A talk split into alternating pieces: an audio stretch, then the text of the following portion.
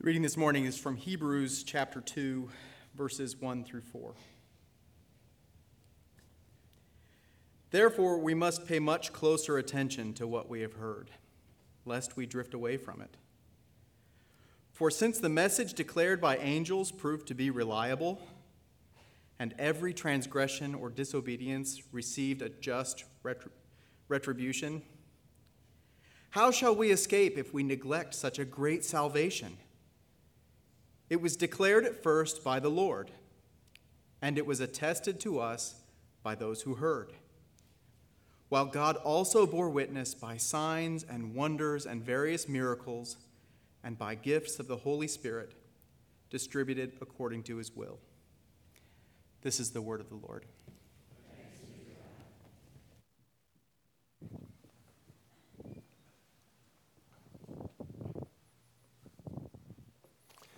Good morning. I am Jeff, one of the pastors here, and if we haven't had a chance to meet, I'd love to connect with you afterwards between services. Glad that you're here in worship this morning.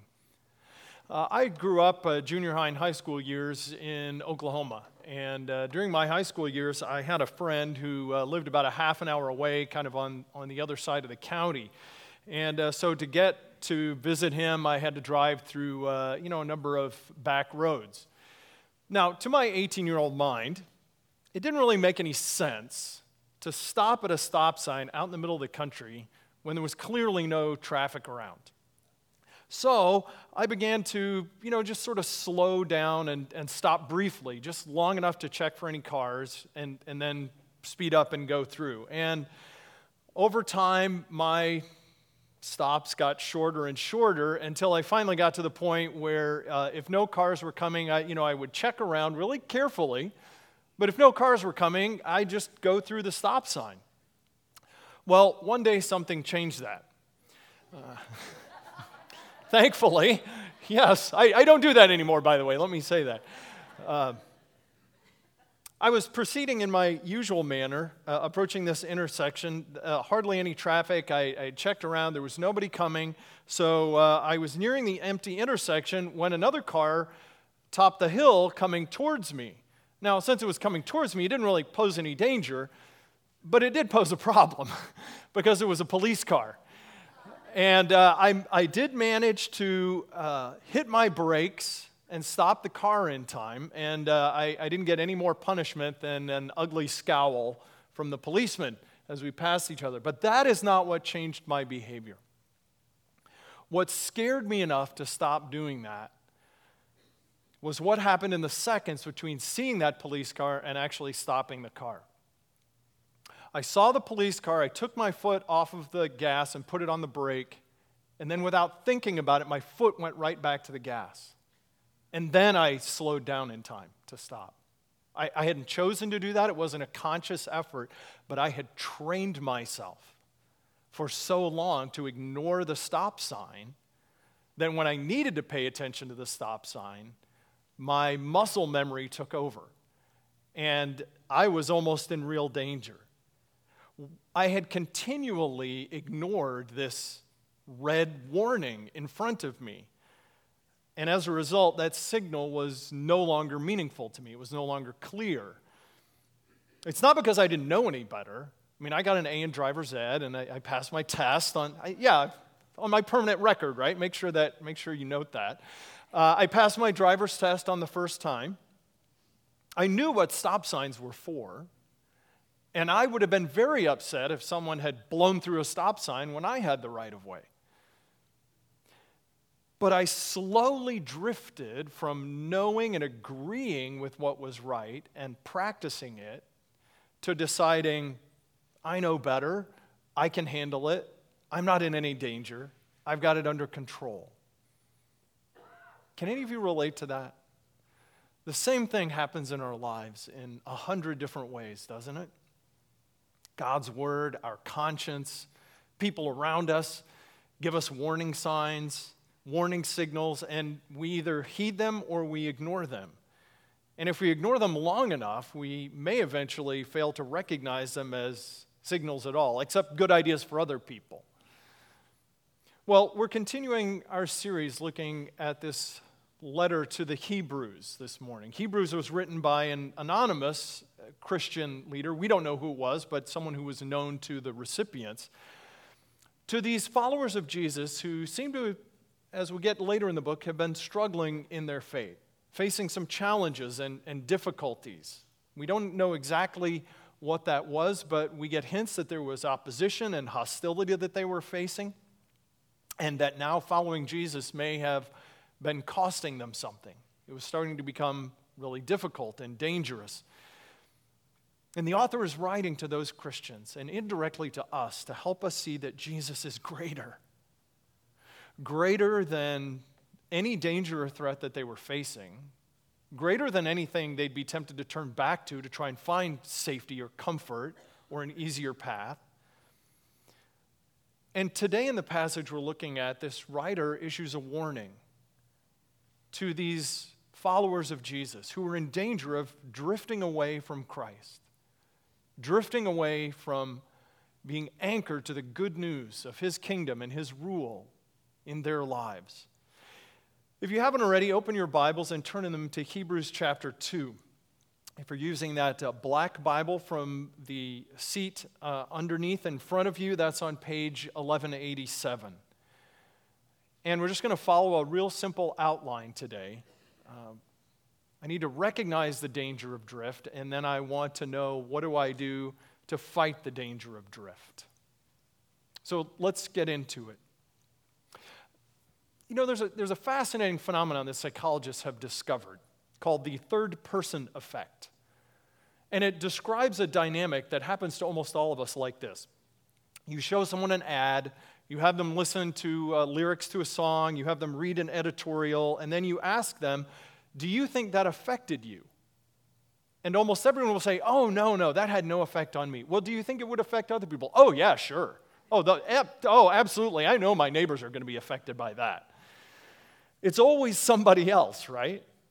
It, it, any kind of negative lyrics, negative messages, negative habits, something awful, that doesn't affect me. I, I can handle it but I can see where it would affect other people. It's probably a problem for those people. Nobody ever thinks it's going to affect us. But if it's something positive, you know, like maybe a statement like, you know, we should be more generous. Oh, yeah, of course, I, I, that's going to affect me. And of course, I'm going to be more generous as a result. But I don't know about those other people. I'm going to listen to the message and internalize it. You know, it, it's kind of funny, right? But we all underrate the effect that negative things have on us, and we overestimate the effect that positive messages have on us. That's the third person effect. None of us, none of us think we're in danger of drifting away. But notice the writer to the Hebrews is sending this letter to Christians, and he includes himself in the warning. We must pay closer attention to what we have heard, lest we drift away from it. If drifting away is a danger, and it's a danger that's directed towards us, towards God's people, then we need to be able to recognize what does it look like to drift away? What are some of the warning signs? And, and there's not necessarily any outlined here, but I'll just suggest a few maybe my sense of wonder at the greatness of God's rescue and salvation starts to grow dim. I, I don't really experience a lot of joy and gratitude for what God has done for me. The realities of heaven and hell seem distant, unreal, unimportant. I'm, I'm not really aware of the constant pull of the world and my own sinful flesh and the devil. My sin doesn't bother me that much. Prayer and time in God's Word and sharing my faith and worship seem, seem more like duties than joys. And when I do listen to God, it's often to find out what other people ought to be doing and how other people need to change. And I'm not really sure if I'm growing in faith and hope and love. This is the first of five passages that we're going to see in this book of Hebrews that have kind of a, a warning and a, and a challenge and exhortation and encouragement in them. And the first thing I think is for us to try and understand what does drift look like? What is the nature of drift? Look at what the writer says here. Pay closer attention to what we have heard, lest we drift away from it. The, the word there is this image of like a, a ship being carried away by the currents and just sort of drifting away from the harbor, getting detached from its anchor and just being carried along by the waves. It's a reminder that we don't live in a lake, we, we live in a river. And there's a current that is constantly pushing against us. And if we're not fighting against it, it's going to pull us along, inevitably. Uh, uh, the other image that kind of comes through this word is the sense of letting something slip away, like a spouse letting a wedding ring slip off a finger so that it's lost. How shall we escape if we neglect such a great salvation? Neglect, it means to, to be careless of, to downplay, to make light of. And I think it's a really good word choice there because it doesn't require active rejection. It's as easy as doing nothing. It's letting ourselves be carried along. We just simply lose focus. We stop paying attention. We don't have to be actively opposed to the gospel to suffer loss that is being warned about here. How shall we escape? We, we only have to drift. Because notice again that the author of the Hebrews is writing to people who have heard and responded the message. They're, not rejecting it, but they're in danger of drifting away from it. Disaster can come through nothing more than benign neglect. Ask me about the story of my clogged downspouts and what that's meant for our basement, and I can tell you about what benign neglect can do. Think back to when you first heard the good news of Jesus, first heard and responded to the gospel. If you had simply done nothing, if you had not believed and responded, you would still be lost by doing nothing. So the writer makes this point in a way that will come up often in Hebrews, then. He goes on to say, How shall we escape if we neglect such a great salvation? Because the message that was declared by angels was reliable, and every transgression and disobedience received a just retribution or punishment. It's an argument from the lesser to the greater. If, if God's people beforehand received a just punishment for ignoring the message that came from angels, how much more? How could we possibly escape if we ignored such a greater salvation? What is the nature of escaping and, and retribution? Well, the author is ambiguous. There's, there's no real picture here. What we can say is that there's a real danger and punishment for disobedience and rebellion loom large in, in the Old Testament and the New Testament. And the basis for that judgment is God's holy character, his divine love, in fact, because sin is what draws us away from him and warps us and corrupts us and ruins everything. So, what is the danger? What is the result of that drift?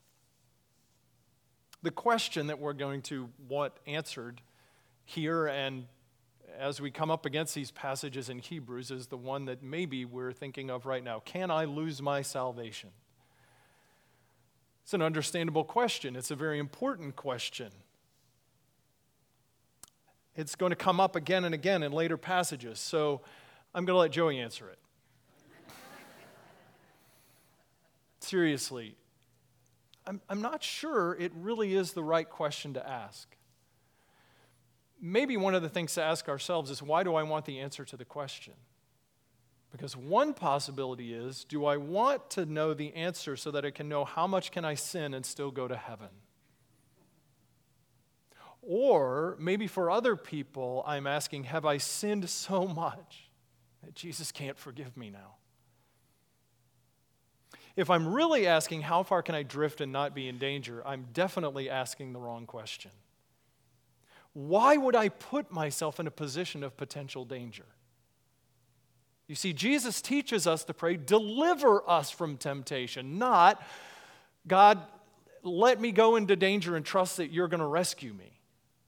Right? Do you remember when Jesus is tempted in the wilderness? And, and one of Satan's temptations is, you know, God's word says that he will protect the one he loves. So if you really are the chosen of God, throw yourself off the temple and, and God will save you.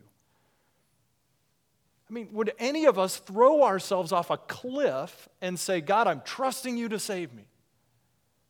Why would we throw ourselves into spiritual danger and say, God, I'm trusting that you're going to save me? No, the, the writer is saying, no, that, that's foolishness. Is, is that the problem, maybe, that the writer is implicitly warning us against? That, that we tell ourselves, you know, I can always listen to Jesus later. Whatever box, whatever corner I paint myself into, I'm sure Jesus will help me get out of it. But what if you spend so much time ignoring Jesus and walking away from him and discounting what he says that you get to a point where you no longer want to listen to him. Why would you head down that path in the first place? Others are asking, Have I drifted too far and lost my way? Will Jesus give up on me? And I think the answer that the writer would say is trust in Jesus. Trust in Jesus and follow him back from wherever you are. Now, uh, I grew up in a musical family and uh, I like to sing. I've sung in some different choirs and uh, with family occasionally. And uh, sometimes we sing a cappella, you know, no accompaniment, which is always beautiful if you do it right, but challenging. Because you always start on pitch, right? I mean, you have a starting note and you start on pitch. The, the problem is we all drift down and eventually go off key and end up flat. And it's no fun after you're finished practicing to have the piano come back in and hear how you dropped a half note or a whole note. We have to listen to each other. But most of all, we need to listen together to Jesus because he is the standard. I'm a decent singer. I can carry a pitch, but I can still go flat, and I need to listen to the piano and follow the director because I'm not good enough in myself. But see, the measure of my relationship with Jesus is not how well I sing, to, to kind of use that metaphor. It's how well I'm following his direction. It doesn't matter physically, obviously, whether I can sing on key or not. It's whether I let myself be corrected and be brought back into tune, in alignment with Jesus. Because, see, my confidence can never be in how well I am following him. My confidence has to be in how well Jesus has obeyed. But I show that my confidence is in Jesus by listening to him and following him. That's literally what it means to trust him, isn't it? I show that my hope is in Jesus because I trust and I follow him. I'm not hoping in me, I'm not trusting in me.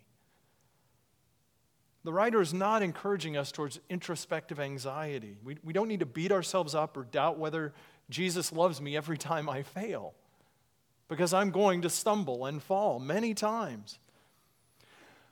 I cannot measure, uh, focus on the measure of my obedience, but on the purpose, the engine, the motivation of my obedience. I'm obeying because I love and trust Jesus, because I am secure, because I am forgiven because I love the Father and I want to follow the Son. So then, how do I fight that danger of drift? How do, how do I do that?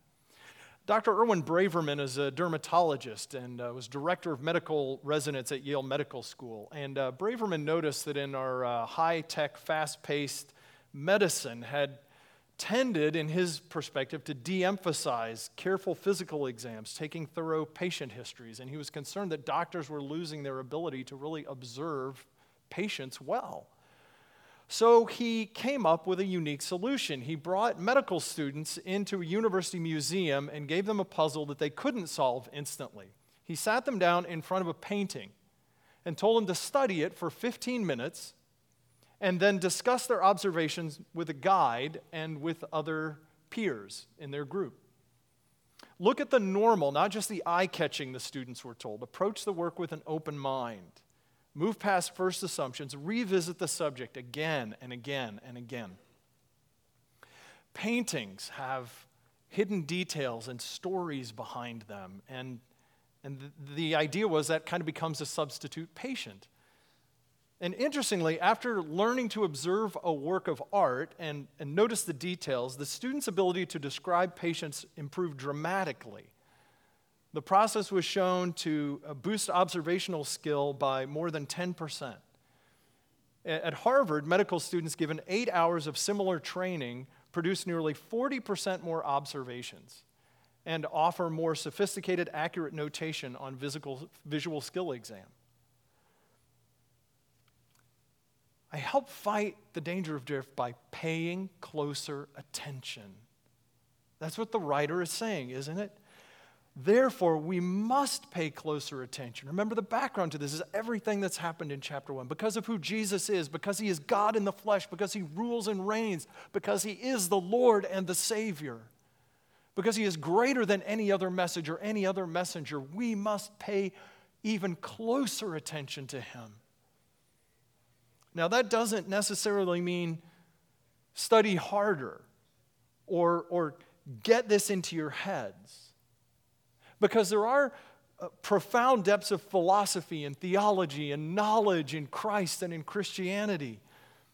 But pay closer attention isn't about knowing a lot of things or even necessarily having great intellectual gifts. That, that's not what the author of the Hebrews is getting at. He's, He's, he's not saying to study harder, learn New Testament Greek, build a library, uh, you know, have a handle on systematic theology. I mean, some are gifted and called and, and interested in doing those things. But pay attention is a challenge for all of us, not for a select few. It means to concentrate with a greater effort than we have been. That's all it means. It, it means to listen and think on and live in light of what we have heard. Pay close attention, the writer says, to such a great salvation. See, the writer wants to shape our thinking and stir our affections to see and to treasure Christ. To see what a great salvation we have, the amazing promises the enduring hope, the transforming power. Bought it, bought at a tremendous price. Look in verses 3 and 4. This message was declared at first by the Lord. It was proven by those who heard him firsthand and confirmed by God through signs and wonders, and, and then attested and confirmed by gifts of the Holy Spirit. Do you, do you see what the writer is saying? Pay attention. Pay attention to how you've seen God working, what your faith is founded on. Pay attention to how you've seen God making a difference in your life, how God has used your gifts to do something in other people's lives. I think it raises the question for us so, how does my listening to Jesus compare to my listening to other things? Because when we want to listen to something, we take steps to be intentional about that, right? If I want to listen to the news, I make sure there's a radio or a TV and it's tuned to the right channel, or I save links to websites and podcasts that I want to come back to. If there's a new book that I want, I'll, I'll make sure, if it's at the library, to get it on the reserve list for me. And if I enjoy someone's music, I put them on my playlist. I make sure I have their CD in the car. I'm intentional to listen to the things that I care about. We all listen to something. So, how does all this compare to how we are listening to what God says to us through His Son? It doesn't mean we only listen to Christian music, we only watch Christian movies. I mean, I'm not even suggesting that's a great idea, frankly.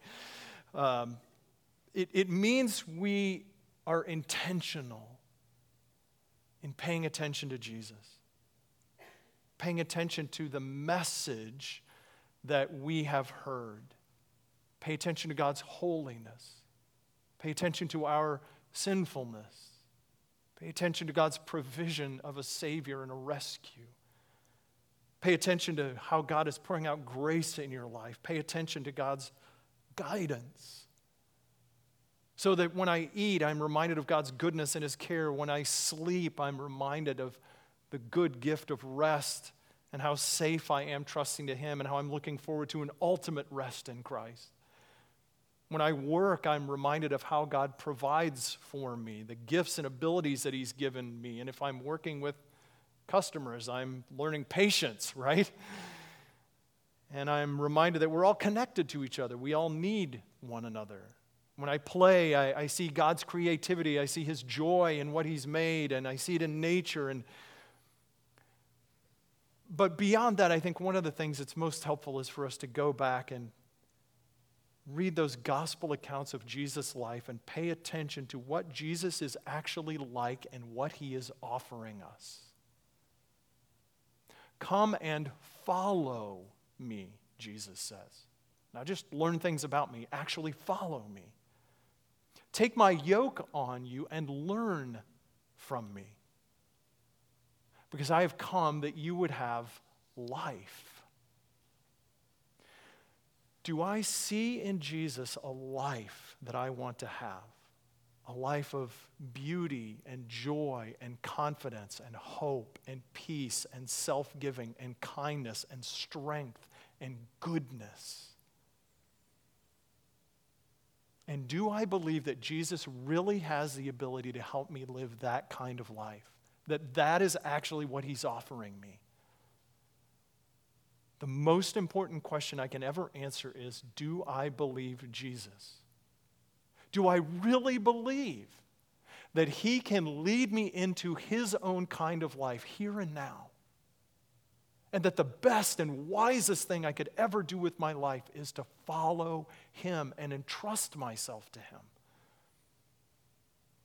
Because if I believe those things, I will pay closer attention to what Jesus is telling me. We're all looking for a life. The, the world around us, all day, every day, is bombarding us with offers of life through money or romance or power or family or possessions or comfort or experience or noble causes? Do I believe that Jesus is the one who can give me life? And that's why I want to pay closer attention to him. If you have heard Jesus' message and you have never responded to it, don't neglect this great salvation. Come to Jesus. What are you waiting for? See, Jesus tells a story about a landowner who puts his vineyard in the hands of tenant workers. And uh, they take care of the land, they care for the crops, and a certain amount goes to the landowner for rent. And the time comes for the rent to be paid. And so the landowner sends messengers to collect the rent. But the leaseholders don't want to do that. They beat up the messengers and kill some of them. And the landowner says, Well, certainly they'll respect my son. So he sends the son who deserves respect and honor and obedience and love. And they kill him. It's one thing to reject the messengers. How will we escape if we neglect such a great salvation? living in the landowner's property does not mean I know him. And it does not mean that I care about him, follow him, or am giving him the worship and obedience that he deserves because he is worthy. Will you listen to him? Will you love and follow and trust the Son? Because if you reject him, what is left? But a fearful anticipation of judgment. But if you come to Him, if you receive Him as Lord, if you welcome Him as your rescue, if you give your life to Him, He will accept you, forgive you, bring you into His family, and give you life and hope. Don't neglect such a great salvation. And just because you have heard and responded to the gospel, don't think that means we don't need to keep listening and responding and paying closer attention. Francis Chan gives this great word picture. He says, Let's say I tell my daughter to go clean a room. She comes back after an hour and says, You know, I prayed about it. I got together with my friends and we studied what it would look like if I cleaned my room. I even memorized what you told me clean your room. I can say it in Greek. That's not going to fly, right? He says, No. No, the issue is are you actually going to clean your room? But why do we think that we can do that with Jesus sometimes? I mean, he's as black and white as you can get, right? Why do you call me Lord, but you don't do what I say? Why would you call someone your master and not listen to him? See, there's a trap. Oh man, there's, there's a trap that we can all fall into, that I've fallen into plenty of times because I counsel and teach and preach. What can happen is I start to think that as long as I say good things and, and preach the truth, that's the important thing, right? I mean, that's the easy part. Well, I mean, preaching is hard, ministry is hard, but, but that's really relatively the easy part. The, the, the hard part is not the talking about what God wants, the hard part is actually doing what God wants. You know, when God says, obey me and love people. If I get a preaching sermon on loving people, that's one thing. You know, it's easy to say we should obey God and love people. When it comes down to loving actual people with names and faces and, and histories, that's so much harder. But when I look in the Bible, I see that's actually the thing God wants. Not the talking about it, not the knowing that I ought to do it, the actual doing it. The actual loving people, for example, people in your family, people at work, people online who drive you crazy, people at church that you have some unresolved thing with. The writer doesn't say we might drift. He says there's a danger that we will drift. And we must pay closer attention to Jesus, to the message, to what he is leading us towards, so that we will not wander off and get lost and just get carried along. But Christ is our anchor. And for those who trust in him, he keeps the, the ship of our faith from being carried away by the currents of this world and our heart's own deceitfulness and temptation, and we hold fast to Him in ways that get worked out in our lives because to pay attention to Him means to respond to Him. There is an enemy who wants to deceive us, who wants to lull us into false confidence, who wants to destroy us if that were possible. But Jesus assures us that he will not lose any of the ones who have been entrusted to him by the Father. Will you trust him? Will you pay attention to him? Father, thank you. Thank you for this word of uh, warning, encouragement, challenge exhortation. Lord, who can discern their hidden faults? Search us and try us. Father, we can see when we're honest how easy it is not just for us to drift, but the ways that we drift from you. Oh God, help us. Help us to trust you, to love you, to turn to Jesus, to find life and strength and hope to stay the course. Thank you that Jesus is our anchor. May he be the anchor for our souls, our lives. We prayed in his name. Amen.